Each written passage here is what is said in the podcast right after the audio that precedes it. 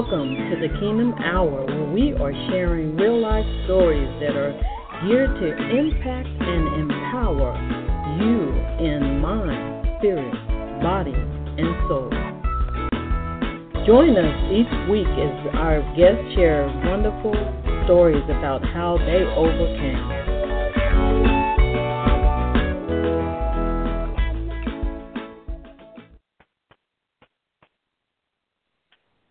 Good afternoon, everyone. Uh, this is Doctor Donna Ghanney, and I'm joined here with our guest, Estanislao, and he is going to share some great um, insights for the body of Christ, and particularly for women.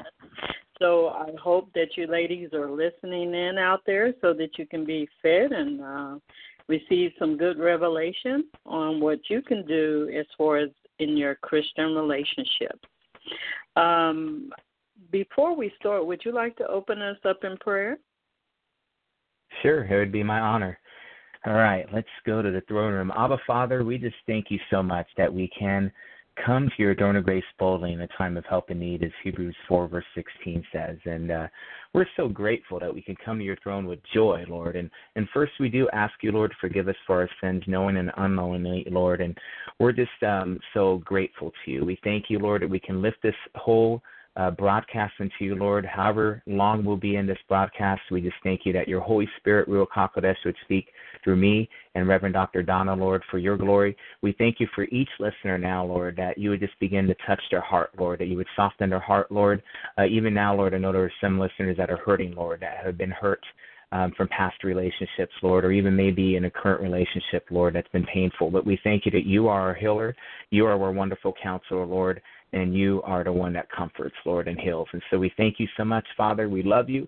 We give you a great big hug, and we pray this in the name of all names, B'Shem Yeshua, in the name of Jesus. Amen. Amen, amen. I want to say Barak atah Hashem, blessed be the name of the Lord. And I'm amen. So glad to have you here with us today, because there are so many people, like you said, that are needing healing uh, from, you know, relationships um, that they pursued, and it may have turned out the wrong way. Um, before we start, though, I would like for you to uh, tell us about yourself and how you were inspired to write your book. Well, uh, yes, a little bit about myself. Um, I actually am born and raised native in Phoenix, Arizona, and that's where I currently am, here in the Valley of the Sun, and I I say capital S O N um, instead of S U N. And, uh, but, um, yeah, I actually was raised by a single mother, my mom and dad, which you can learn about in the book.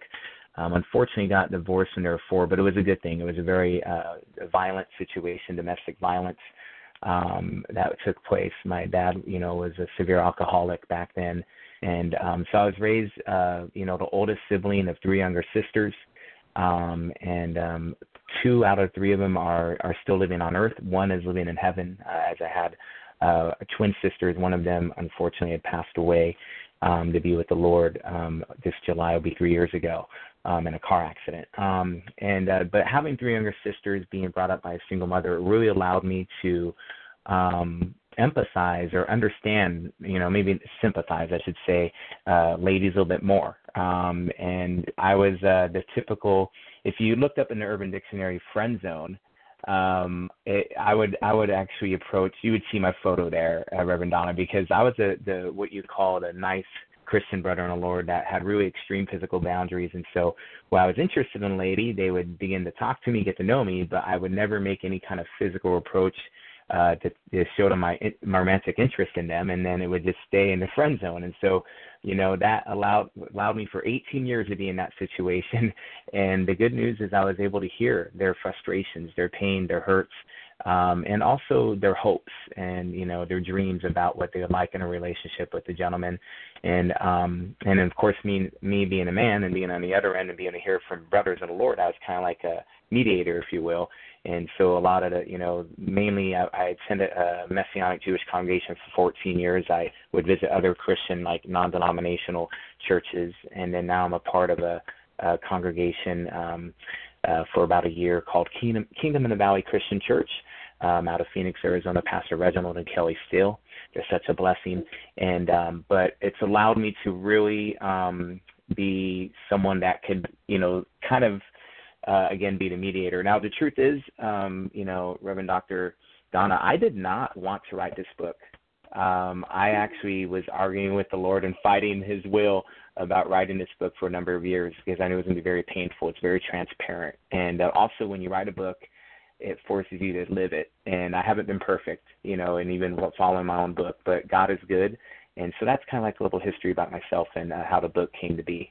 So. Mm.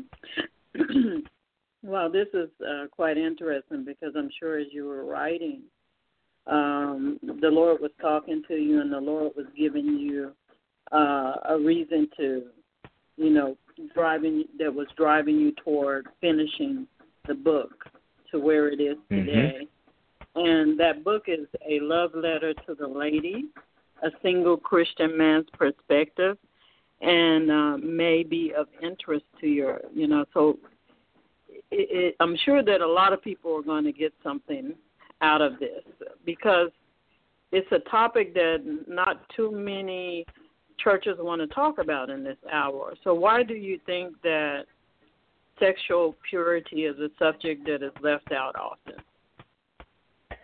Well, frankly, it's because we as single people, um, well, first let's approach the leaders. Um, I have to, you know, give honor where honor is due and say that Kingdom of the Valley, the ministers do share the importance of purity. Um, they do it in a very, um, I think, a very gentle but straightforward way, um, which is good. But to actually hear a sermon and a, and a message to specifically to singles on sexual purity, I've only heard one in over twenty-two years of knowing the Lord. Next month, I'll have known the Lord for twenty-three years when I became a born-again Christian. And I believe, um, Doctor Reverend Donnie, that The, uh, Donna, excuse me, the reason why is because it's a very um, tough subject. Uh, when you start telling people um, the truth on why it's so important to be sexually pure, it's like a taboo subject. And the sad part is, is the world, the world is shouting about it. The world's proud about it. I mean, we've got to the point where, you know, uh, premarital sex is so widely accepted. Now homosexuality is, um, homosexuality is widely accepted, you know, in our culture. And so I believe um, a lot of it is partly the church's fault for not addressing it and just being frank with them and telling why it's so important uh, to stay pure. Um, I believe um, this may be controversial, but I believe a lot of the reasons why the church doesn't want to talk about it is because it may affect um, their finances a bit. Maybe they're afraid that people that are not married uh, would stop tithing and stop going to the church. I mean, I'm just being frank about it. But um, but I think also it's it's a it's a very tough subject too, because Um, Sexuality um, is is very challenging in a sense of people have been hurt sexually, and so um, it can be a very um, bring up bad memories for people. And so, and also we got to remember too to be able to preach and teach before, you know, a congregation of a hundred to a thousand. Um, you also have young people sometimes are in the service, and so maybe the pastors and leaders are afraid to share, you know, and talk about, you know, sex because of that. Um, but that would be my answer. So. Well, yeah, you're, I think I have to tend to agree with you. What you're what you're saying is absolutely true, um, but I, we're hoping for change in that area. Um, Amen. So why is it important to keep oneself sexually pure, uh, especially females? Go ahead. Well, you know, first of all, I know it's the easy answer, but it's simply because the Word of God says so. Um, we don't like to hear that. I don't like to hear that uh, either, I'll be honest with you, um, because as a man, um, it, yeah, as a man, uh, we especially should take the spiritual lead and um, do our best to stay sexually pure, um, you know, and uh, and set that example and not compromise. Um, you know, again, I, I have shared with you, I have not been perfect in this area myself. I did go eighteen years. Uh, by the grace of God and saying sexual pure. And I can tell you, uh, and that was, by the way, from the ages, that wasn't from one to eighteen years old. That was from the ages of nine, uh, uh, twenty-one to thirty-nine years old. And that, of oh. course, has been proven to, Yeah, that's been proven. The sexual height of a man is between uh, eighteen and thirty-two years old. There's biological science for that. But anyway, so what I want to testify to you is when I went through that purity of eighteen years, it was incredible because it allowed me to actually learn how to suffer with Jesus. Because, you know, sometimes, again, we don't hear this, but Jesus, let's just get real, he had male sexual organs as well, and he was sexually t- he was sexually tempted in all ways, it says. You know, he was tempted in all ways. So uh, it allowed me to really um, draw close to him, as Romans chapter one talks about being living sacrifice. Um, and also another part, I think in the epistles I talked about, you know, when you suffer with the Lord, you, you get to share in his sufferings, and there's something special about it because He draws, he's closer to you than, than ever. I mean, I'll never forget one time I was probably at the point of, I want to say I reached maybe the fourteen-year mark of sexual purity. And I heard the Lord tell me, he's like, I love living inside of you because you're pure. You have a pure heart. And I was like, wow, Lord, he's like, because you keep yourself pure. And that's the other thing I want to talk about. Sexual, sexual purity is not just physical. Sexual purity is about your heart. Um, and yeah. so for me, that's always a challenge because most men are visually stimulated and some women are as well. And so we have to be very careful with our, our eyes. Um, you know, for example, here in, in the Valley, it gets like now it's eighty-five degrees. Uh, and so, you know, ladies start to wear less clothing. And so that can be more challenging as well. So sexual purity is, is I would say the, the most important reason is because the Word of God says so, but the reason why the Lord says so is because he wants us to draw, be so close to him, and he's a pure and holy God. And so that would be my first reason. The second reason I would say is, let's just get real, the natural consequences. Um, when we have premarital sex with somebody that is not, well, obviously not our husband or wife, um, we are taking chances, and those chances can be really, you know, I mean, lifelong, oh. you know, have lifelong consequences. you know, um, we...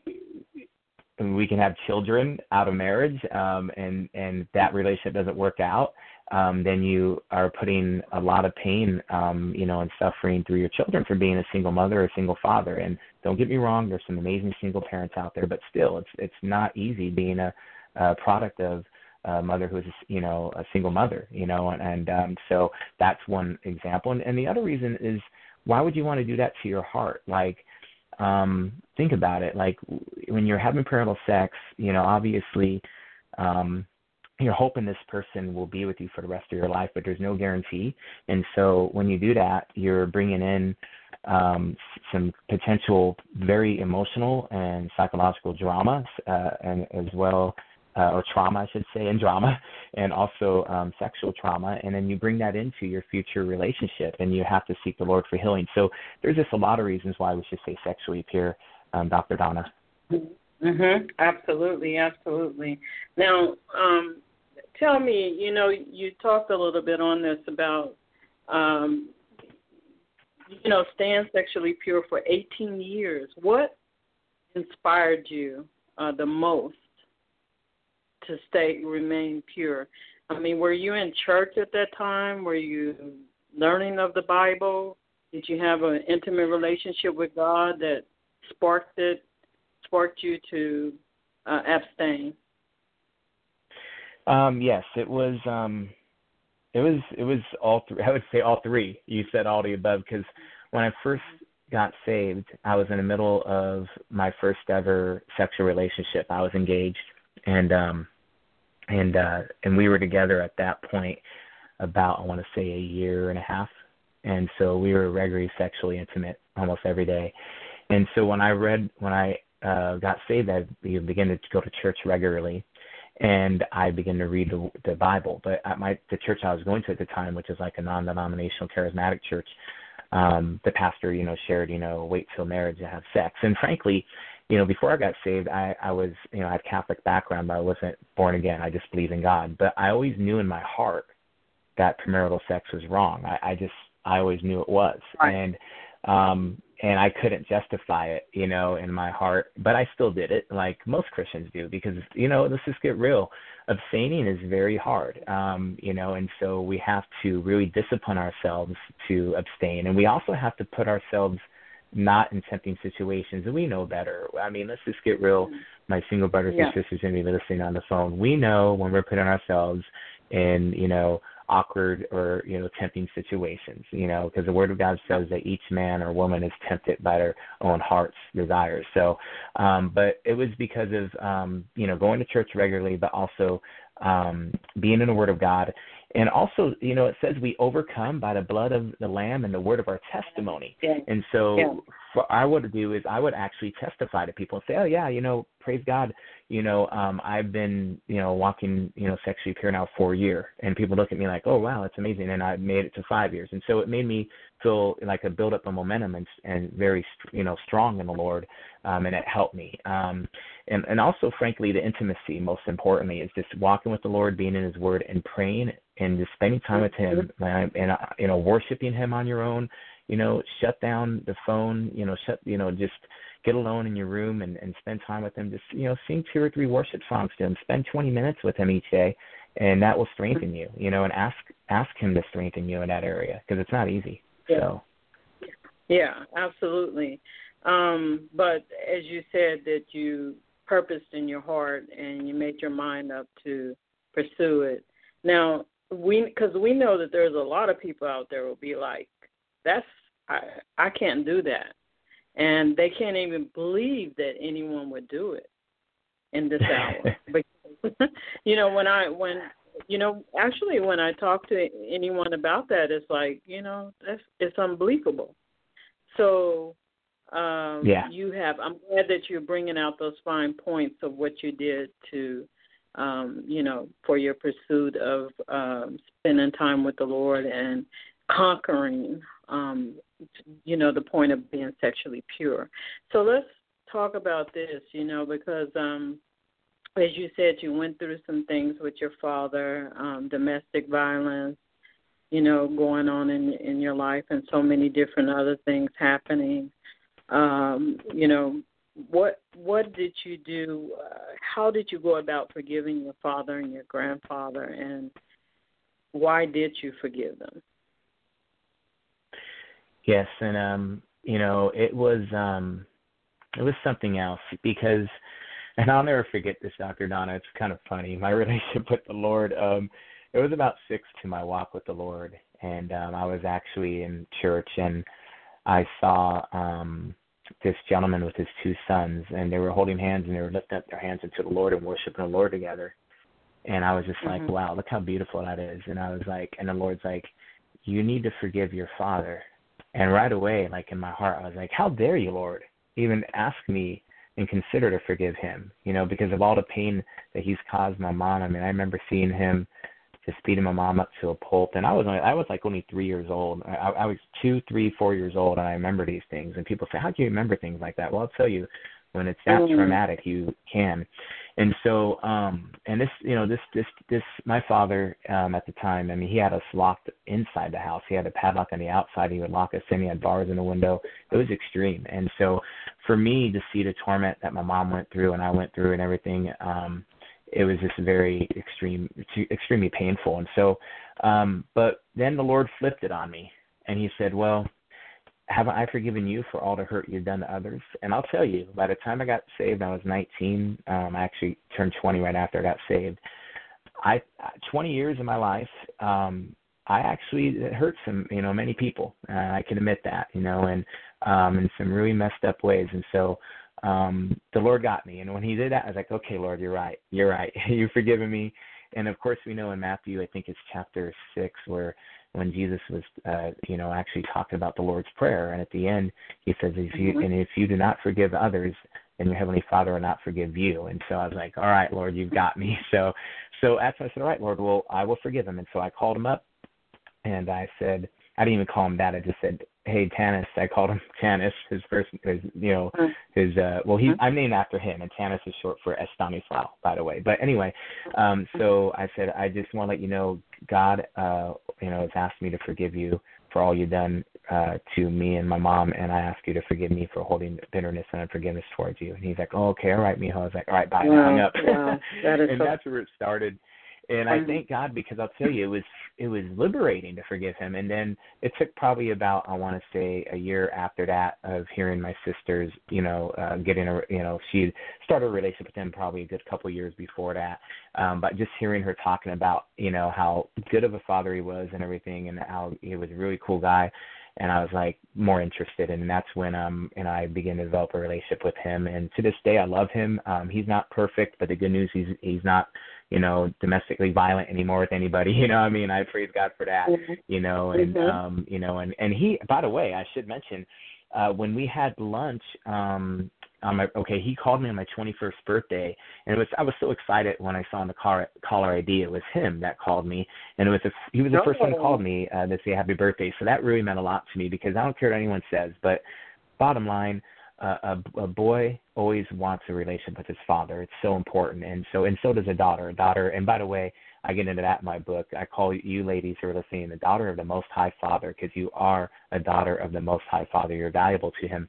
But anyway, so we went out. Uh, we he came and helped me mow the lawn at my grandmother's house, and then we went out um, to lunch, and I asked him, I was like, you know, Dad, can I ask you, have you ever accepted Jesus as your personal Lord and Savior? He's like, looked at me, he's like, yes, mijo. His eyes got watery, and, and he was pointing to his arm, and he was, you know, he had goosebumps, and he's like, uh, a coworker was talking to me about God, and I prayed with him to receive Jesus, and I was like, that's wonderful. And so that, and I was like, that was when was that? And he's like, it was about six months ago. I was like, hey, that was around the same time when I called you and asked you to forgive, uh, forgive me, and I forgave you. He's like, yep. And so that shows the power of God. You know, the power of forgiveness is just an, is an amazing thing. And then, and then regarding my father, my grandfather, um, you know, my grandfather, I know you didn't mention what he did, but he exposed me to pornography at seven years old. And that really did a lot of damage to me sexually.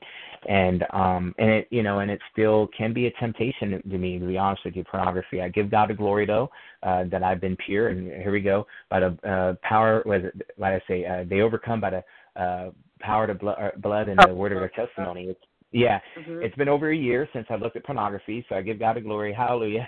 Um, and um, but I don't want to, I don't, and I want to have that that pure heart, like I said.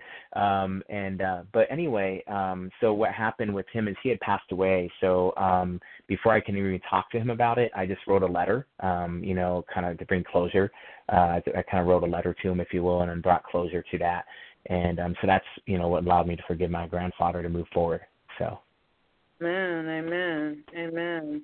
And so, you know, a, a lot of people, when they, you know, say that I'm going to forgive someone, um, they don't want to spend time with that person or put themselves in a position um, where they can be hurt again. Um, what are your thoughts about that? That's a very, very important thing. Um, forgiveness has nothing to do with friendship or relationship. I know it sounds weird, but um, forgiveness has to do with really two things. It's um, it's your spiritual walk with the Lord and your relationship with the Lord, and it does have to do with relationships. I, I know it's really kind of like letting it go and then um, accepting, you know, in your heart that you're not going to allow it to control you. Yes. It's actually empowering I oneself. Think, I think when, we have lost you at some point. Oh, I'm so sorry. Um, am I, are you able to hear me now? Yes, we can hear you now. Okay.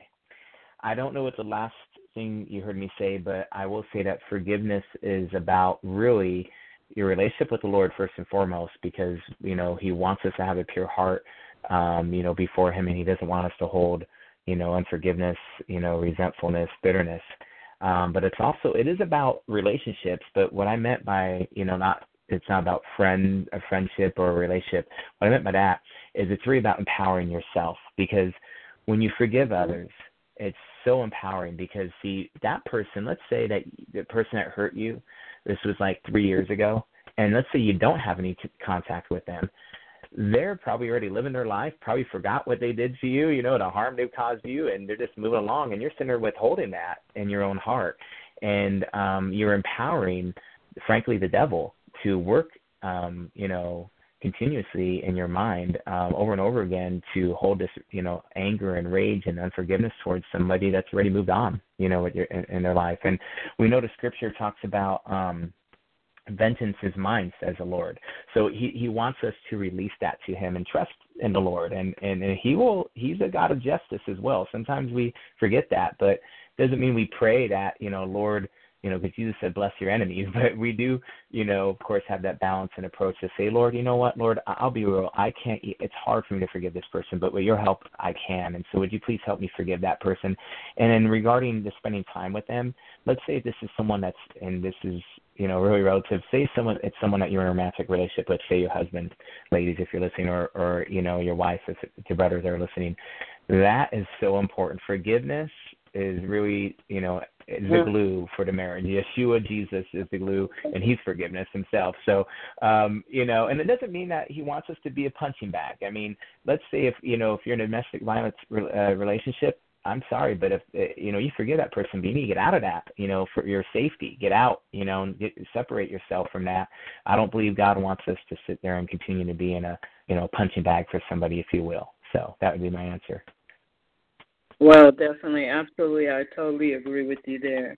You know, we have um, more than one type of intimacy in this world. We have one that, um, you know, that is just our relationship with God, our intimacy and our covenant with him. How do you describe intimacy? Yeah, well, in my book, I, I know maybe some people have heard this before, but You know, I, what I did is I looked up actually the definition of intimacy, um, you know, in the dictionary. And it, it says nothing to do with physicality or sexuality because, you know, we hear people, you know, well, have you been intimate with the person yet? You know, we, we that's how we word it, you know, or, you know, mm-hmm. we we even say say to our, you know, wives or, or, or ladies to the husband, um, you know, can we be intimate tonight or whatever? Um, and the truth is, if you look, If you look in this, in you know, in the dictionary, it, there is mm-hmm. nothing um, that talks about um, in any way uh, intimacy being physical, which is amazing. Um, and you know, intimacy. And I want to actually, I'm going to look it up in my book. If you can just give me a moment as I'm looking that up, because I want to actually read the definition. I think it's important for people um, to see. So let's see here. Here we go. So intimacy, um, first, if you guys can bear with me, is looking at uh, two fascinating definitions for the verb of intimate, um, which is a key word of intimacy. Uh, to make known, especially publicly or formally. Uh, two, to communicate delicately and indirectly. Uh, but let's look at the definition of intimate as an adjective. It says, number one, intrinsic, essential, um, belonging to or characterizing one's deepest nature. Uh, two, marked by very close association, contact, or familiarity. Uh, three, marked by a warm friendship developing through long association, um, suggesting informal warmth or privacy of a very personal or private nature, number four. And then the last is definition of intimate as a noun as a very close friend or confidant. So reading all those, again, nothing talks about phys- uh, the physicality or sexuality um, under intimacy. So we understand that intimacy, and I know you ladies know this better than we do as men, intimacy is really being emotionally, um, spiritually, you know, even intellectually, uh, a sense of humorly, if you will, intimate, meaning open, transparent with somebody, and really getting to trust them and know them, and um, and not being afraid to share someone, you know, your fears and your challenges, and um, but also your goals and your dreams. And so um, also I like the word intimacy because listen to the way it sounds.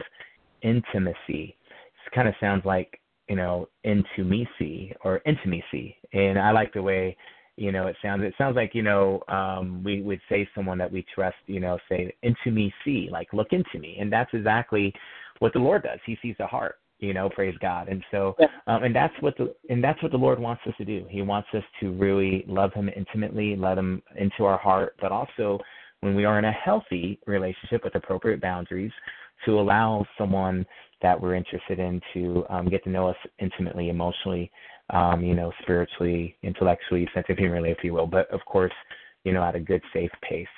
So.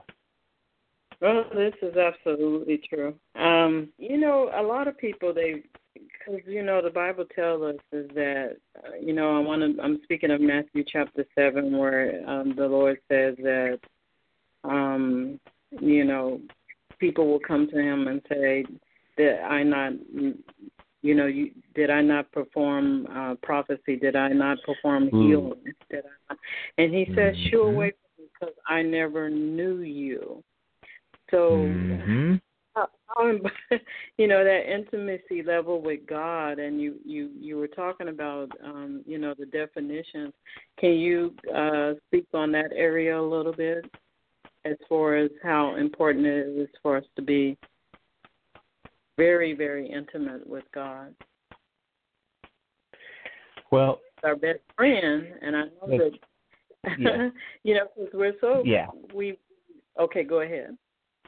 Yeah, I, I um, I think sometimes we we forget that God is also has emotions and feelings, you know, and um, it breaks His heart when we try to put this facade on that, like, you know, we go to church and we put a smile on our face. How you doing, brother? I'm blessed. Praise God, hallelujah. Um, or let's even go a different direction. Praise God, you know, I'm going out to outreach for the church, you know, hallelujah, you know, the Lord allowed me to lead three people to the Lord today, hallelujah, praise God. And, wow, um, wow. you know, a little, conf- little confession, you know, to share with you. Um, I don't really share with this many people, but, um, you know, I, I was ordained as a, a minister and evangelist um, almost five mm-hmm. years ago, and, um, and uh, evangelist, that's my gift of gab. I just love people and I love God. And so naturally I love talking about Jesus to people. And um, I had the honor to lead, I don't know, probably over five hundred people to the Lord, you know, my, you know, knowing the Lord these over uh, twenty-two years. But, but the thing is, is this, I'll be real, Doctor Donner, I actually used to put my identity in that. And I could tell you right now, if the scripture was like rewritten, he could also add, you know, where it says, did I not cast out demons in your name? Did I not heal the sick in your name? Did I not lead many people uh, to you, Lord? Mm-hmm. And he can sit mm-hmm. there, and at one point he probably could have looked at me and said, I do not know you. Get away from me. Because, see, I got tied up into ministry. I got tied up in seeing souls mm-hmm. won to the Lord, but I wasn't mm-hmm. spending time with him. I wasn't being intimate with him. I wasn't loving on him. I wasn't talking with him, by the way, with, not just to him, with him. And, yes, we can hear his yeah. voice, as John chapter ten says, you know, my sheep hear my voice. And so, and one way we can hear his voice but without a doubt is read the word of God. So, um, you know, so, um, but that would be my answer. I mean, God has feelings, and, and it's kind of like in a, in a, in a, again, romantic relationship. If we sit there and, you know, we, all we expect our partner to do is just to, um, feed us, um, you know, wash our clothes, um, uh, make love to us, and that's it. They never talk to us, really never get intimate and share, you know, you know, our hearts with them, and, you know, and just, you know, listen to them, and, you know, and laugh with them, you know, and cry with them. Is that really a relationship? No. no, no, it's not a relationship. So, but that would be my answer. So, and so our communication with him, um, based on what you're saying, is that we should be waiting for the reply, and, and seeking it and wanting it. Um, you know, I'm I'm just loving um, what you're talking about right now, because um, it's it's going so deep in, into areas where we really need to t- pay close attention to. And like, you know, we were talking about earlier, some some things that are not really brought out in the church, because we even we say guard our heart, guard your heart, guard your heart, mm-hmm. you know, but we, mm-hmm. we don't go into depth of what what does that really mean, and what why does the, what part of the Bible do you refer to when you're talking about guard your heart, and or guard most of all, you know, what would you say? Because we say guard your heart, but we don't get into the depth of it, and how do we do it, and why should we do it according to the Absolutely. Word of God? Absolutely. Well, Um, one of my favorite verses is Proverbs four, verse twenty-three. And we notice, we hear it quoted, above all else, guard your heart, for everything you do flows from it. Another scripture is Philippians four, seven.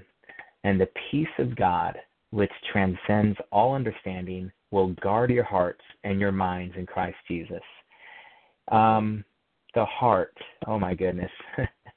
The heart is where the passion is. The heart is where, you know, um, our motivation comes from. I mean, you know, first we understand, you know, the battlefield of the mind, of course, um, you know, and that's where the thoughts come in. And these are either positive or negative thoughts. They're either coming from the Holy Spirit, uh, the angels of the Lord, our own imagination, or the devil or the, and his demons. And so that's where the battlefield is. And so right away, our heart is where we, you know, our mind's where we're processing it. And then our mind is where we make a decision. What are we going to actually meditate on in our hearts? How about that? I never even thought of it that way.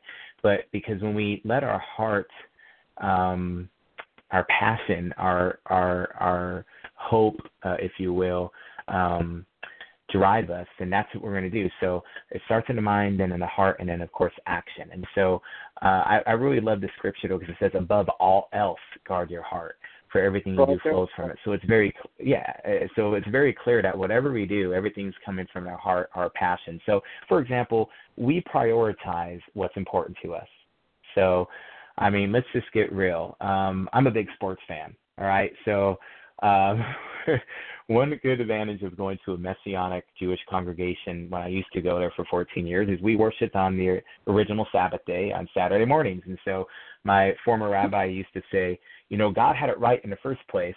You know, uh, the Sabbath day is always on Saturday because he was an N F L fan, because that way we can watch football on Sunday. And now I used to laugh at him with that. But the real, the reality is, is I would prioritize to watch football, um, you know, um, every Sunday. And then now the Lord pulled me out of the congregation and said, your season's done there. And now I worship on Sunday mornings. And so that's a sacrifice. You know, it sounds funny. People are like, really, T J, a football game?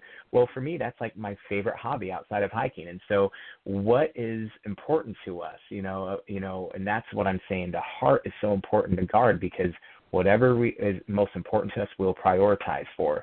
And um, and then also want to go back to Philippians four seven, if I may, Doctor Donna.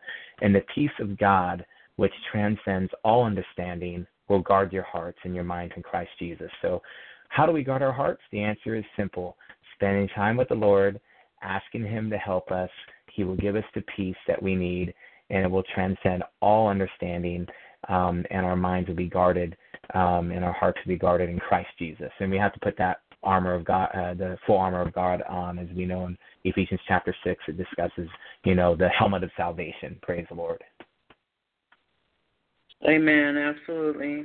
Um, I, uh, you know, I couldn't agree with you better there as far as um, putting on that armor of God, and also to uh, knowing we need to know our heart. You know, we if we don't know it and don't take sound understanding on our heart and our mind, because Paul said uh, we should examine ourselves, and so that we prove ourselves not to be a reprobate, and also to, he speaks of the whole vessel, um, the, the mm. mind, spirit, body, and soul. And so the mm-hmm. Lord is telling us, guard our heart and our mind, so that means we have to take action in it. So um, I'm loving yeah. what, what you're talking about here. You know, one more thing, Doctor Donna, if I could just say this real briefly.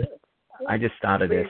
You know what really comes, what it really comes down to is who, who really has our hearts. Who, who um, are we?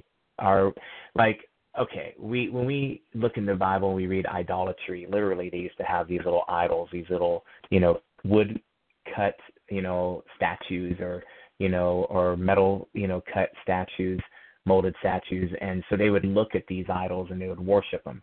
But idolatry mm-hmm. for us as believers can be anything. And so really when we go through a very negative time, or if we're having a bad day or whatever, negative emotions, say, you know, your your boss is just getting on your nerves, or your your your um you know husband's just being a jerk, or um somebody just cut you off while you were driving, whatever it may be, when we have a negative experience, right away we want to escape that. And so the question is, is are we going to go to the secret place of the Most High and ask him to help us escape that pain, or are we going to go to what's normal to us or what's easy, which um, can be some of our addictions? Whether, since we're on my subject, I talk about sex, well, frankly, that can be an addiction of mine. I have to be careful. You know, pornography or even just sex itself can be an escape. And um, or it could be, um, you know, drugs for some people, or it could be even Facebook for some people. Some people will just sit there and be on Facebook for two hours straight. And I know, sisters, you may not like me to hear share that, but hey, I got on the brothers about sex being addiction. So, but that's what I'm saying. You know, the reality is is that we can use things that become idols, and we don't even sometimes don't even realize they are. So, um, so that that's what I, I just want to add that on. But go ahead. oh, it's good. It's good um, insights. Um, you know, in your book, A Love Letter to the Ladies, again, that's what we're speaking about today. And, um, you know, you talk about these amazing aids. Um, would mm-hmm. you care to share with the audience about that? The amazing A's. You know, the amazing A's are a very, very um, interesting thing, because I don't know if my intentions writing the book, like I had in my mind, okay, I'm going to go ahead and talk about, you know, these emotions, these emotional needs that we have, and they all start with the letter A, but it just ended up kind of going that way. And so the amazing A is really what, what I talk about, and you're addressing in chapter six in my book, where um, I talk to my, you know, sisters in the Lord about the need of having the, um, we all have emotional needs. And obviously for, uh, I believe, a young lady, it's so imperative Um, that they have these emotional needs met when they're growing up to their, their childhood developmental um, stages by their father as well, not just their mother. And um, so I introduced the amazing A's, and there are emotional, relational, physical, and, and uh, psychological needs that ultimately come from our, our, our Almighty Father. Um, and the amazing A's include attachment, affection, acceptance, attention, admiration, appreciation, and affirmation. And by the way, that's not an exhaustive uh, list. I'm sure there's more, definitely more uh, emotional needs that we have. And so, um, and as I was talking about, and if I can just go, I'm going to quote my book a little bit here. Uh, now, for all human beings, physical life begins when a baby is conceived. When we grow, we are automatically protected by our mother's womb. We are connected or attached by the umbilical cord to our mother. Wherever she goes, we go. Whatever she eats, we eat. Whatever she hears, we hear. Whenever she feels pain, we know it. We are attached. As a full-term baby, we are in the womb for nine months. Now, if there was ever an example of us being attached to someone, there it is.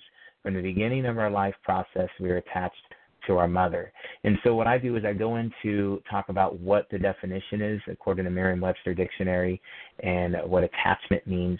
I also um, go in and talk about where the, the first time the word attached uh, is uh, spoken of in the Bible. And um, it's actually, uh, you know, discussed in Genesis chapter twenty-nine.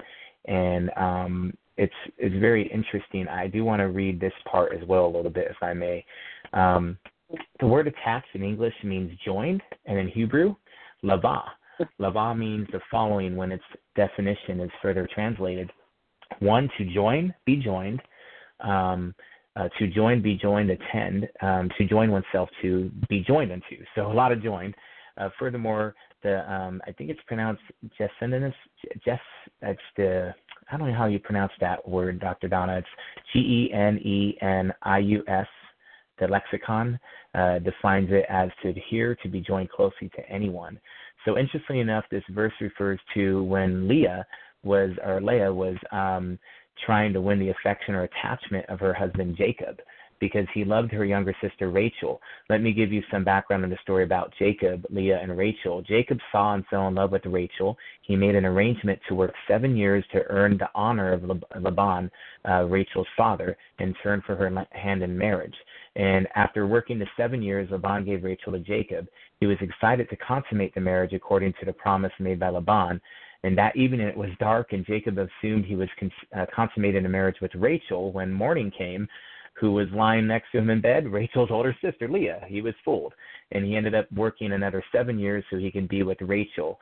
Um, and, the, and the conclusion of the whole matter is this. What I'm saying is Leah actually was comp- competing um, against Rachel the whole time, and she thought that when she had children and gave him children that he would love her more, but it ended up not being the case. And so attachment really shows how important it is, because she was searching for his love the whole time.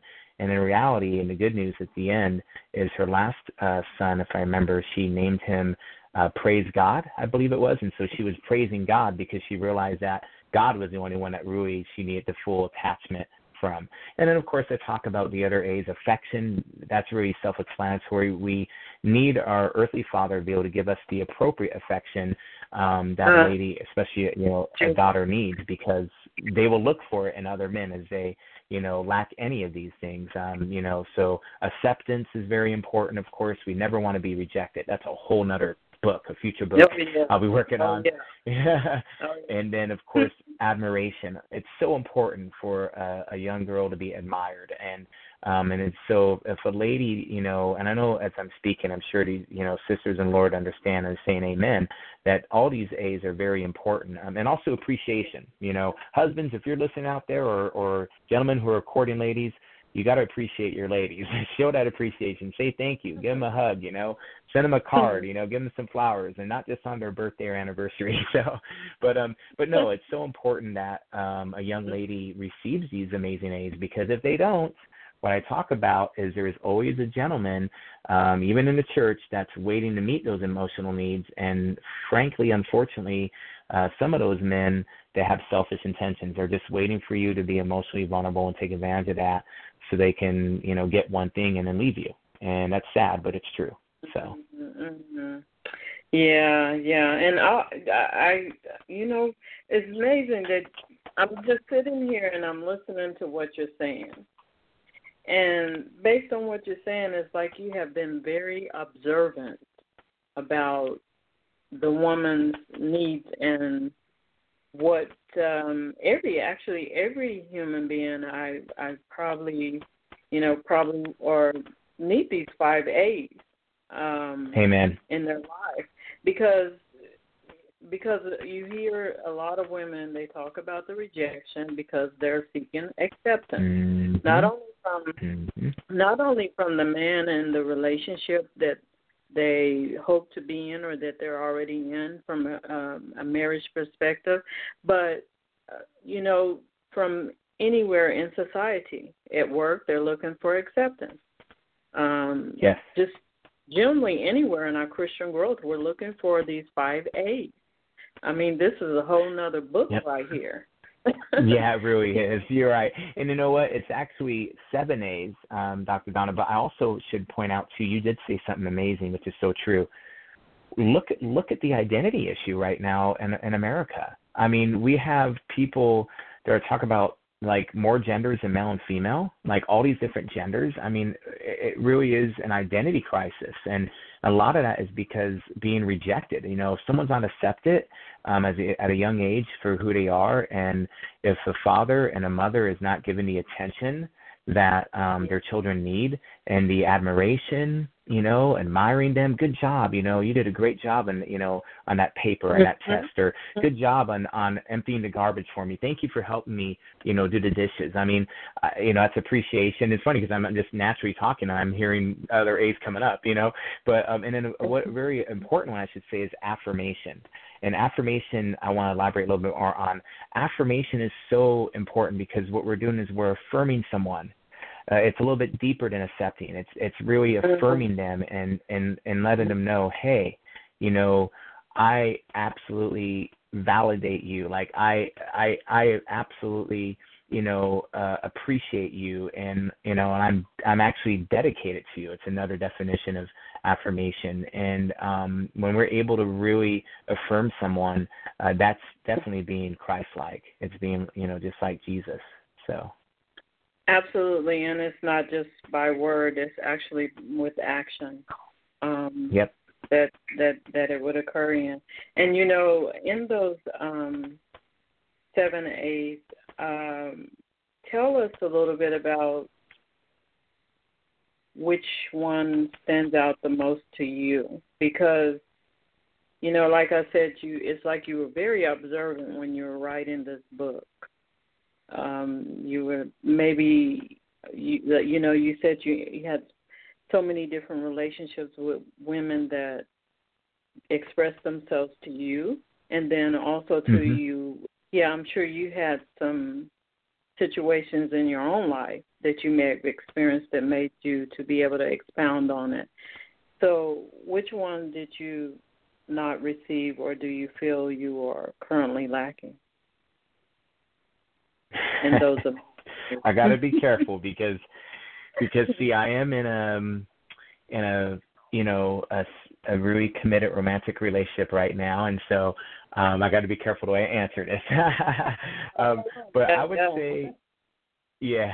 Um, but no, she's um, she's she's a strong woman in the Lord, and I know she doesn't take offense, but. You know what the Lord has really been dealing with me of late, Doctor Donna? It was funny because it started about maybe four or five months ago, maybe a little longer than that. But one of the huge things for me, and I know everybody's heard the book by Doctor Gary Chapman, The Five Love, Love Languages, and one of the big love languages that are for me is words of affirmation. And I, I know most men, um, I, you know, will, will agree with me that when a woman speaks life over us and speaks confidence and just, you know, just uh, affirms us and just says, that's, you, you know, honey, you're, you're, you're my everything. You do every, I mean, you just look at you like you just love the Lord. Uh, you know, look at you like you are just really there for me. You know, you're a wonderful father. When we hear things like that, we feel like we're ready, like Superman, like we feel like we're ready to, you know, just conquer the world. And so for me, uh, words of, of affirmation, um, which kind of tie into admiration, are huge. And there's another book, uh, I can't remember the author, but it's called His Needs, Her Needs. And I read this like, oh my goodness, probably a good twenty years ago. And it was a gentleman who uh, counseled Christian uh, Christian couples for over twenty-five years. And he said one of the top five needs that a man uh, needs is um, uh, to be admired by his wife. Um, and so uh, for me, um, admiration is huge and words of affirmation. But what the Lord's been dealing with me on is this. He's like, look, even if your partner, even if your your fiance is not quite there yet, um, you know, just know how much I admire you, hallelujah. Just know much, how much I affirm you. And I'm just like, all right, Lord, you're right, you know. And so he's like, look at the word and get the word and, you know, more in you. Remember how much I affirm you and how much I admire you. And I'm like, wow, Lord, thank you so much for those encouraging words, you know. So, so that would be my answer for me personally. Words of affirmation and being admired is huge. Now, some ladies are like, see, that's the problem with men. You know, you guys are so egotistical. Well, there's a difference. There's a difference from making it feed someone's pride, or is it feeding their confidence? And so for me, I, I tend to lean that for, personally, it feeds my confidence. I, I'm not trying to, you know, add on to any pride. So. Yeah, well, you know, interestingly enough, uh, we women, and I'm speaking um, on my behalf, and I'm, you know, I'm also based on other conversations with women. We we tend to lose our identity. Um, why do you feel like we need to have an identity? Again, I, I kind of approached this subject earlier about look at the culture right now in our nation, and I know it breaks our Father's heart. It breaks my heart. Uh, first of all, I want to let anybody know that if you currently are in a, in a romantic relationship with someone that's the same gender as you, the same sex, Jesus loves you. God loves you. He doesn't look down on you or hate you or look at you worse than someone else that's having, you know, uh, premarital sex with uh, the opposite gender.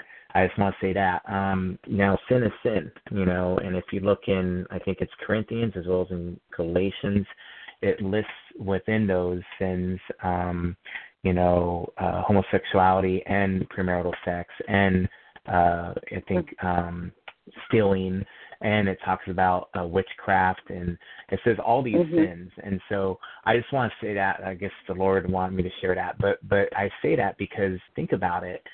You know, people, my goodness, right now do not know their identity. And that's a challenge, even after knowing the Lord for twenty-two years for myself, to, to always go back and remember, what is my identity? And let's just, just think about this. Our Father sent his only son, his only begotten son, who had never done any wrong to anyone, all right, onto mm-hmm. the earth. And he did, I mean, man, Yeshua, Jesus was amazing. I mean, he was so unselfish. I mean, and he would just heal everybody that would come to him, you know, that was willing to be healed. He would spend time with people. I mean, he was so um, selfless with his time. I remember when he was, went to go to you know, to mourn uh, the loss of his cousin John, when John the Baptist was beheaded. He went to go by himself to mourn, and the people found him, and he looked at him, and he said, and he had compassion on him, because they were like a sheep without a shepherd. And he went and spent time with them and ministered to them. And so, and, and so if he did that, and then after that, he even exposed the, um, the people who were in power at that time, the religious leaders who were manipulating the people for money and power um, and fame, and he and he confronted them, and he was standing for the people. And then he knew willingly, even though he was in the garden, and he said, you know, Father, if there's a way you can take this cup from me, but nevertheless, not my will be done, but your will be done. And so he willingly, Jesus could have called upon a legion of angels if he wanted and, and wiped everybody out, uh, but he willingly went to not be, not only the cross, but before the cross, he took a beating, and he took whips on his back. I mean, it was a cat of nine tails. Uh, you know, if people have seen that movie, The Passion, that was a good example of what Yeshua, Jesus, went through. And then he went on the cross. And after all that, he said, Father, forgive them, for they know not what they do. And, and, and think about it. He went through all that and did not anything wrong, and he did it for you, the person that's listening to on the phone right now. He did it just for you, my sister. He did it just for you, my brother. So if we don't understand our identity and knowing that now, because he died for us and rose again from the dead, and it says in the Word of God that we are made heirs, H E I R S, heirs um, with Christ Jesus, so we hit, sit in heavenly places with him. And so when we know our position and who we are, we are actually the son, we are actually a son of God. We are a daughter of God. Um, and so know our identity. And so if we put our identity even in our relationship, our romantic relationships, we're going to, we're going to be disappointed, because the truth is um, we know that our partner isn't perfect. And so, and we should never wrap our um, identity in our relationship with our husband or our wife. Um, also, um, you know, we shouldn't wrap our identity um, on being a mother or father um, or even a brother or a sister, because what happens if, unfortunately, we lose that person to premature death? Um, I think I might have mentioned, you know, um, previously that I lost my sister um, to a car accident. Uh, this July will be three years ago. And um, that really, had, I had an identity crisis, to be real with you. I was angry with God for, you know, the first uh, month, and, and I was seeking the Lord, looking for answers. And so I can't put my identity on even being a, uh, how about this, a minister. I mean, I'm telling you right now, if I put my identity, as I mentioned earlier, about being an evangelist and a minister and going out seeing people saved, and that's it, then there's going to be trouble, because guess what? Our identity is in our relationship with our Heavenly Father, our brother and Savior, Yeshua HaMashiach, Jesus our Messiah, and our Holy, uh, the Holy Spirit, our Comforter and Counselor. And that's where identity first and foremost comes from. Amen, amen. You know, I totally agree with you there, because that's our ultimate destined identity, and that's the one we have to cling to. I, I don't think there's any other identity outside of that um, as a born-again believer. Um, however, you know, there are some people out there that have experienced trauma, um, certain situations in their life. How can they cling to that identity, uh, even though that they are maybe going through the storms of life? How can they cling cling to that identity of G, of having an I, ultimate relationship with Jesus Christ? Yeah, and I know I did address this, you know, somewhat in our in this um, conversation that we've had today, and it's um, yeah. it's the same. I know it sounds repetitive, but it's the same thing. We've got to get in the secret place of the Most High and and get away from just everything. Um, shut off the phone. Shut off the computer.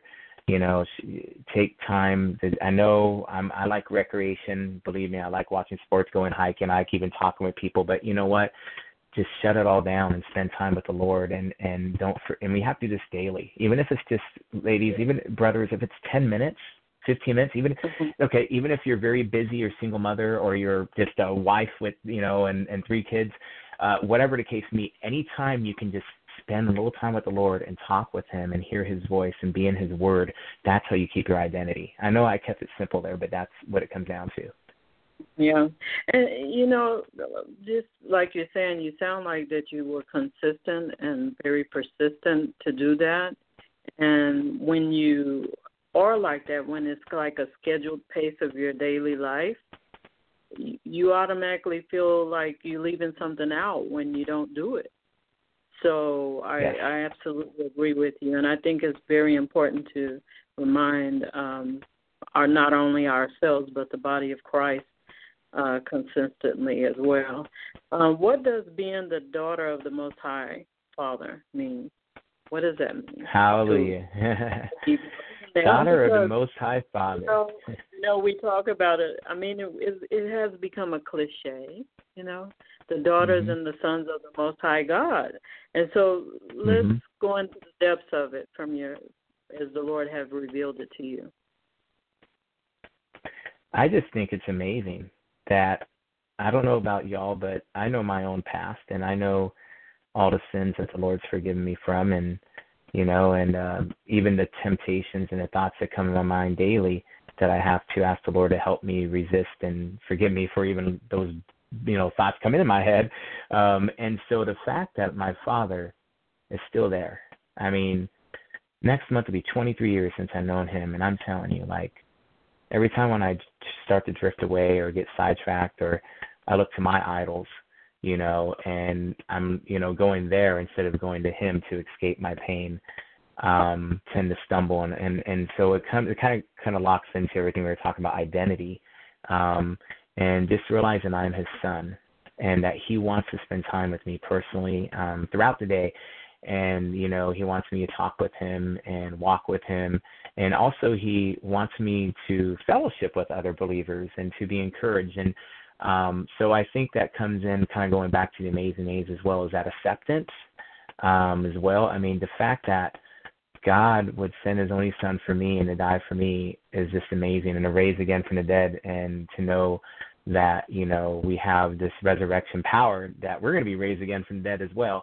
Um, that's just amazing. And so to be the daughter of the Most High Father, that's what it's all about. It's knowing that your Father loves you so much. And, you know, sisters, I know that there's some of you, you can't even share some of your testimonies. It's so painful. And, and I know you, some of you have gone through things that are worse than I've gone through, what I share in my book, um, A Love Letter to the Ladies.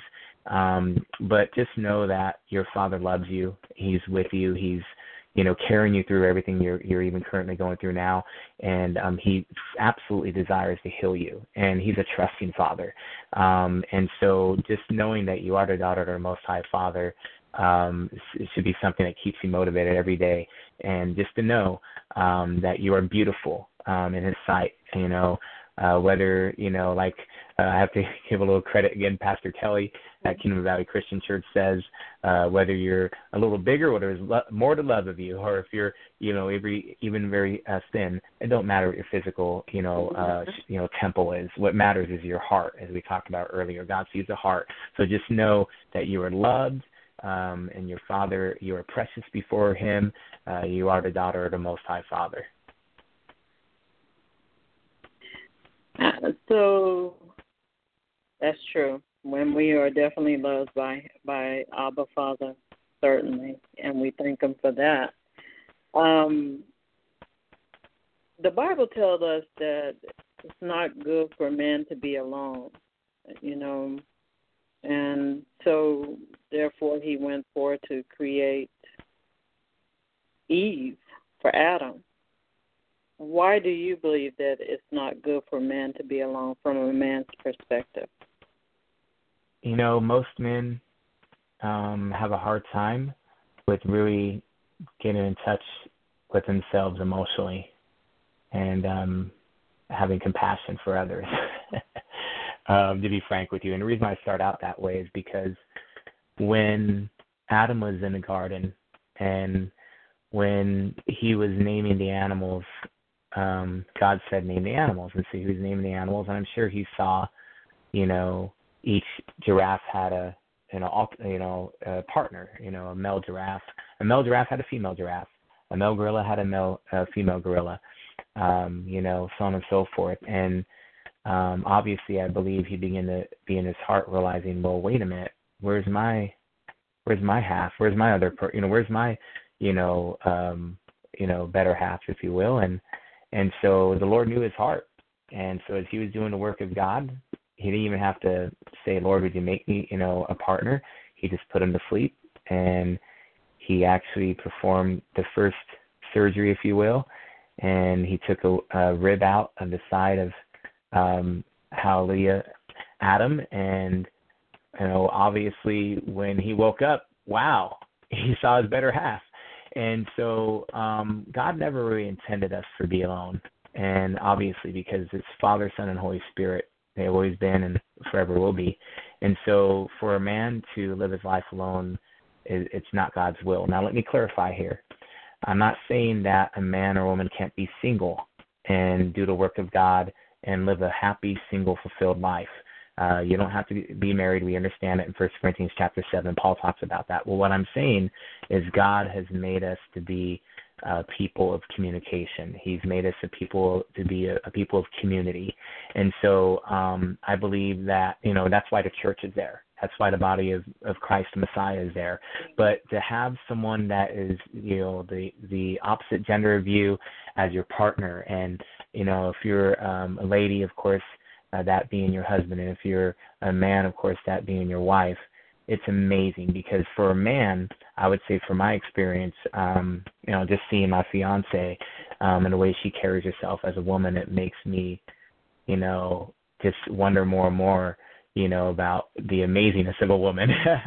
um, and I, I don't, for example, you know, and this is my, my testimony, and you know what, some may not even want to interview me anymore by sharing this, but my fiance and I, you know, we, um, unfortunately, I told you I went eighteen years, um, you know, with, uh, with sexual purity. Well, unfortunately, even after writing this book and, and falling, even as a minister, um, we actually have a son. We have a four and a half month old son.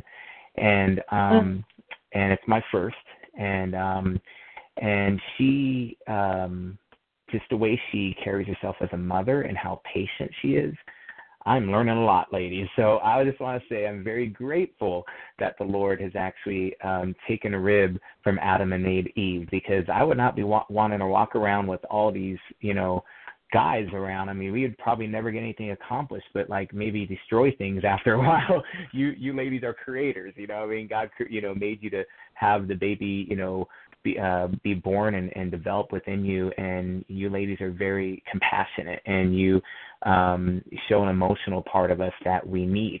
And so I believe that it was always God's um, intentions to pull out of Adam what he couldn't see. And so we're able to see that in ladies. So that would be my answer.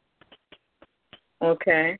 You know, you, you brought up something, and it's a real-life story. You, you're telling us uh, the truth. And we know that a lot of people out there feel like that they have fallen uh, from the grace of God um, because of a situation, just like what you're talking about. But let's, let's uh, look at it from a biblical perspective of what does the Lord define um, in that relationship as far as marriage is concerned. How, how in your eyes, does the Lord define it? And you're saying define marriage? Yeah, yeah. How does the Lord define it? Was, I mean, obviously, it's not a piece of paper. Yes, that's so true. Well, marriage is a covenant, and covenant is a really profound word. Um, it is more than a contract. Um, it's it's really a blood covenant. Um, with being appropriate here, um, and see if I can word this correctly, Lord help me, when a virgin first um, has a sexual interaction with a man, um, she has a hymen. And, of course, when that hymen's broken, uh, blood is shed. And there, there is a covenant that takes place uh, in a marriage. And so um, marriage is a very, very powerful thing. Um, I mean, we understand that, I think it's in uh, Ephesians ch- uh, chapter five, where it talks about uh, the husband and wife um, submitting to one another. And I believe, I don't know if it's in that source of scripture, but it talks about husbands, love your wives as Christ loved the church. Wow. I'm telling you right now, uh, I believe we're Donna, losing you again here. Oh, I'm still here. Are you able to hear me? Hello? I'm still I'm still uh, here. Are you able to hear me now? You? Okay. Are you able to hear me now? Yes, I can hear you now. I'm still. Okay, we lost each other. I don't know. I think, did you hear the last thing was Ephesians chapter five? Um, I we did not hear what you said in reference to it. Okay, so what I was talking about is marriage is a covenant relationship, and in Ephesians chapter five, it talks about uh, husbands, love your wife as Christ loved the church. And mm-hmm. it's a very serious, serious thing. Marriage is really the foundation um, of the church. Um, I mean, let's, of course, we understand that Hello. Yeshua, Jesus, you know. Yes, I'm Hello. Still here. Are you able to hear me? Yes, I can hear you now. Okay, we're just having bad connection problems. Okay, hopefully it will stay the way it is. But it's interesting that the connection problems are happening now. But I did want to mention that, again, Ephesians chapter five is so important because it talks about how, you know, the marriage relationship and the husbands are supposed to love their wives as Christ loved the church. And um, it's one of the foundational things for the church. I mean, think about it. What came out of the garden? One of the main things that came out of the garden was marriage. And so husband and wife, uh, marriage is really when you go into it, you're making an agreement with God. Um, it's funny you said it doesn't, you know, really have anything to do with the paper. Well, it's true. It really has to do with the covenant you make with God between, um, you know, husband and wife. And so, um, and that's why, you know, you know, you know, God doesn't, you know, he doesn't like divorce, and those who have been divorced, he does forgive divorce as well. But my point is, is it's a very serious thing. And so when, uh, as a single person going into a relationship, we can tend to be like, Uh, selfish at times uh, because we don't understand that when you go into marriage, you're there to minister to the other person. And so as uh, someone that's engaged, um, that is going into, you know, be married, I need to put my wife's needs first. And um, that's the opposite of being single because usually single, it's we're free to be able to do what we want to do overall, of course, without sinning. Um, and we have freedom with our time. But when you're going into a marriage, that means you're committing yourself to that other person. And so um, that would be my definition and explanation of marriage. It's going in, understanding that you're putting that person first, and you're there to minister to them and to the Lord. And so, therefore, by what you're saying, uh, do you feel like you're committed and that you uh, have formed a union and that you have bonded uh, according to the will of God? And you feel like God is a part of the center of the relationship. Amen. Amen. Amen. Bless the Lord. So my question to you is, um, well, you know, my final question to you is, is that there's so many people in there that may be listening to this now online, or they may be out there, um, you know, later on and be we'll listen to it because it will be in the archive. And one of the things that, not just regarding um, marriage or sex, a lot of people struggle in this area, and, and there's many struggles now in the world. So what can someone do in order to uh, continue the pace and remain constant in it, uh, vigilant and um you know, without feeling, you know, or becoming weary, tired down, uh, losing the strength and the essence that God has put in us to endure? Amen. Well, I did address, of course, the basic things um, of being in the presence of God and worshiping him and spending time with him and being in his word. But I want to actually mention a couple other things that are so important. I really believe that fellowship with other believers is so important. Part of my most recent testimony is after I, I left my my uh, the Messianic congregation of fourteen years, I actually probably only went to church maybe three to four times in the span of a year. I I was doing a lot of online, you know, watching. And praise God for online. That's beautiful. You know, it's good for those who are like homebound. But I didn't have the excuse of being homebound. I was just being partly lazy and, frankly, partly I was hurt, and I had to get through my healing. And so fellowship with other believers is so important. I'll tell you, okay, more recent testimony.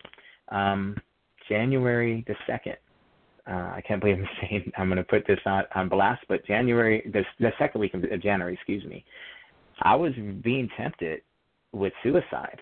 And a lot of it is because I was just dealing with feeling unworthy to be a father, um, just being real with you. And um, and it was just something that I had to, you know, go through in the process. And I'll tell you what helped me through it was the church, you know, being part of a wonderful, uh, you know, community, um, a body.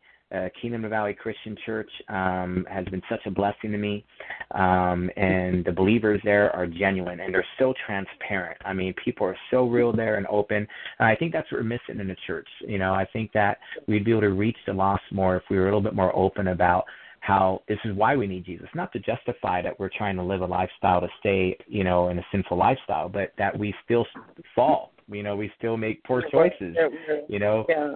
you know, you know, and so I would say that that would be in addition to, you know, and I would say this to my brothers and sisters even now, please get, find yourself a, a you know, a home church, you know, a good, real, you know, church, people that are genuine and that would love you and encourage you and, and, you know, to be in the Word of God and to spend time with the Lord. And that would, that would definitely be uh, my solution, you know, for going through uh, some, you know, difficult, challenging times. So. Mm-hmm. Mm-hmm. Uh, you know, I'm so glad that you brought that up about being real, because a lot of times that's where the body of Christ suffers, because it's like someone is sitting right next to you and they can't share their situation. They can't talk to the other person, because if they do, they feel like that they're going to get shunned, or they're going to get hurt, or the person's going to respond back to them in such a way that doesn't allow them to be who they are.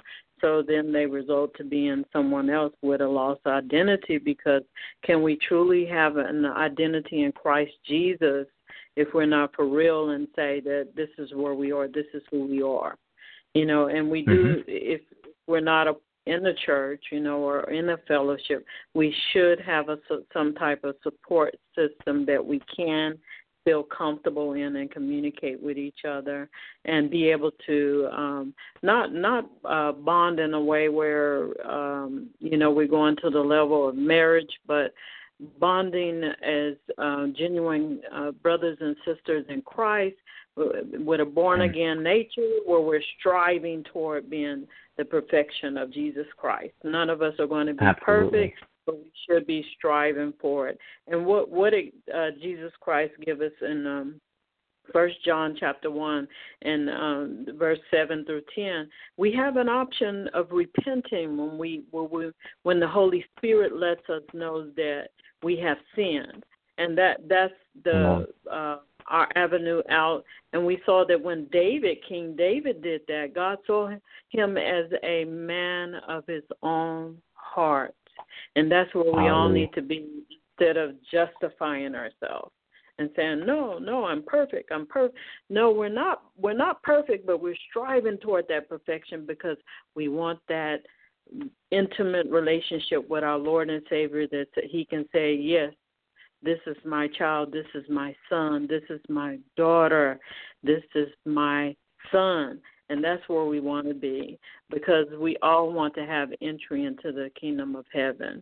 We do have a caller that is on the line with us, and I want to open up the line.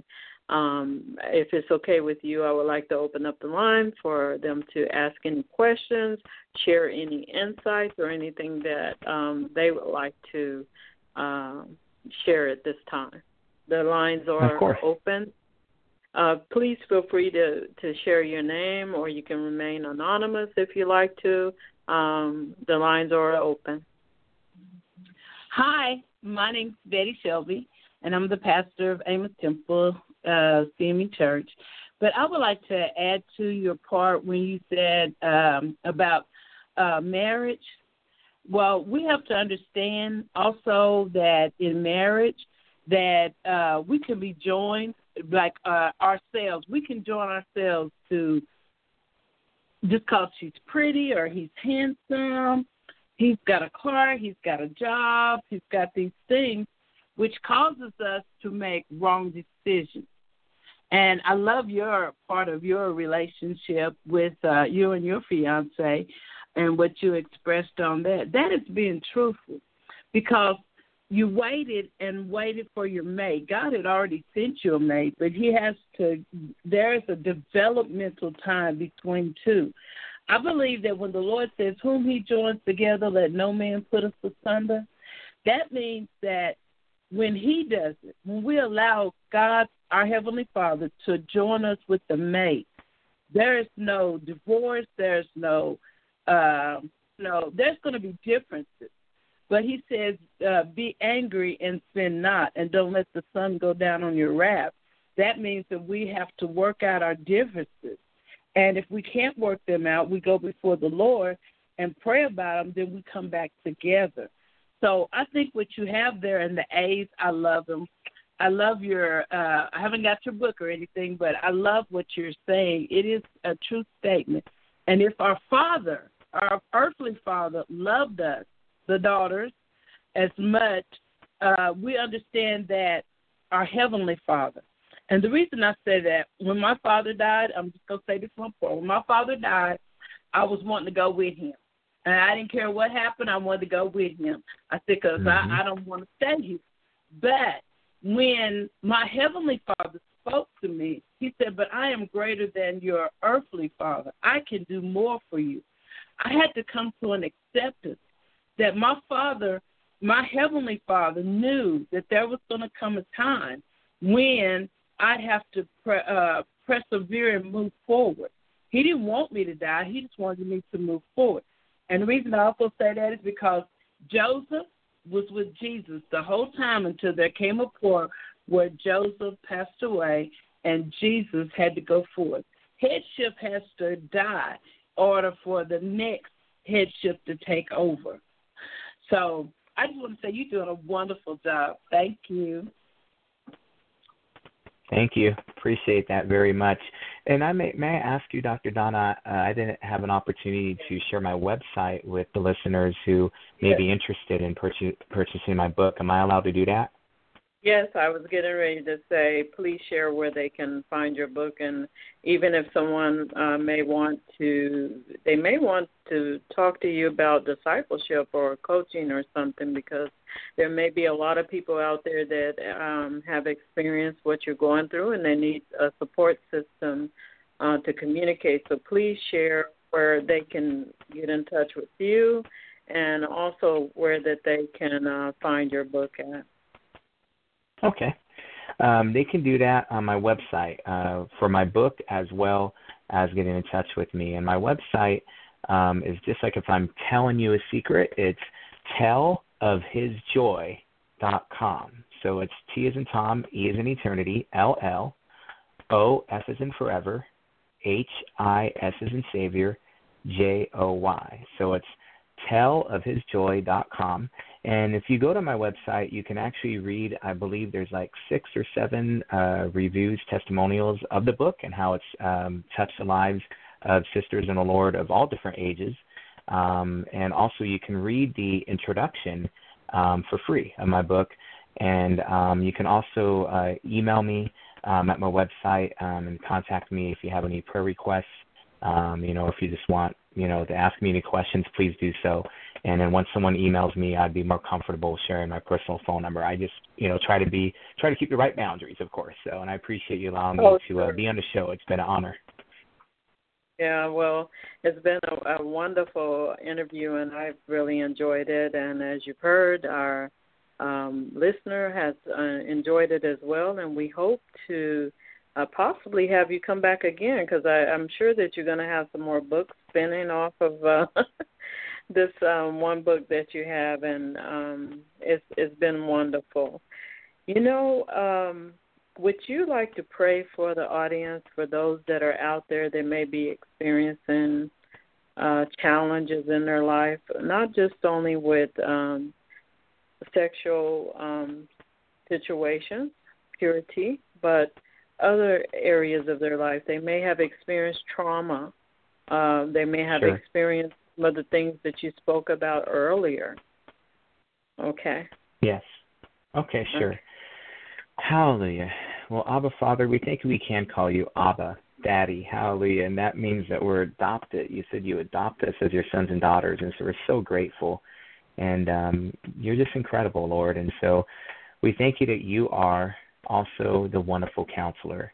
You're the one that comforts, Lord. And so I just pray for each listener now, Lord, um, those who are listening now and those who will listen later, um, that are going through some very difficult times, whether it's um, a loss of a loved one, Lord, um, whether they lost their child, maybe, um, you know, um, you know, whether they lost a loved one, um, you know, a romantic relationship maybe ended, um, whether they just lost their job, Lord, um, whether someone's going through some very physical, um, you know, uh, pain.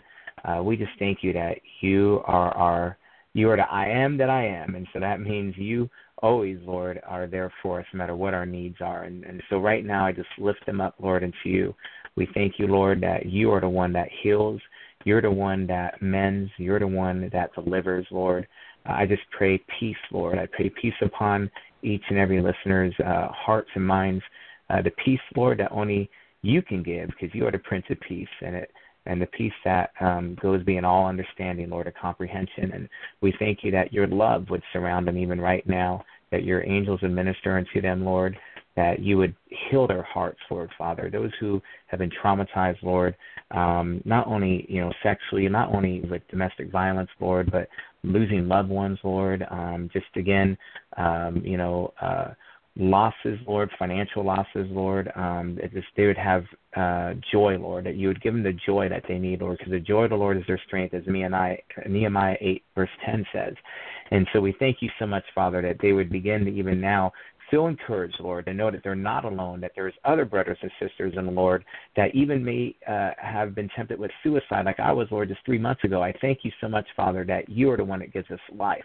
And our identity is wrapped in you and you alone. And every time when the enemy comes or even our own mind comes and make us feel worthless, Lord, that we remember that no way are we worthless. You died on the cross for us, your own precious son. And we thank you so much, Yeshua Jesus, for doing that for us and raising again from the dead. And we would not forget our identity as in uh, who you are and who you say we are and whose we are. And so we thank you so much, Father, for that. We love you, Lord. And in fact, we not only give you a great big hug, but we give you a great high five, Father, for the victory. We pray this in the name of all names, B'Shem Yeshua, in the name of Jesus. Amen. Amen. Bless the Lord. Hallelujah. Thank you for Hallelujah. praying. And oh, thank you for praying. And again, you're welcome back anytime. And uh, it was a very awesome interview. I enjoyed it. And I know that a lot of people are going to be blessed from it. So um, we want to shout out to the ladies and say, listen in and um, listen to it over and over again because there's so much in it for you to gain out of it. And for the brothers also, too, um, the ladies do need you in this hour. So we hope that you will be the man that you're called to be. In Jesus' mighty name. I want to say thank you to everyone for listening in, and God bless you all. May his grace empower you and equip you for the days to come. In Jesus' mighty name, God bless you all. Thanks again, Estana, Estanislao. Oh, you're welcome. Yes, you said it right, Estanislao. Hurtado. Thank you, and God bless you. Estanislao Hurtado. Appreciate that. Thank you, and God bless you guys. All right, bye-bye.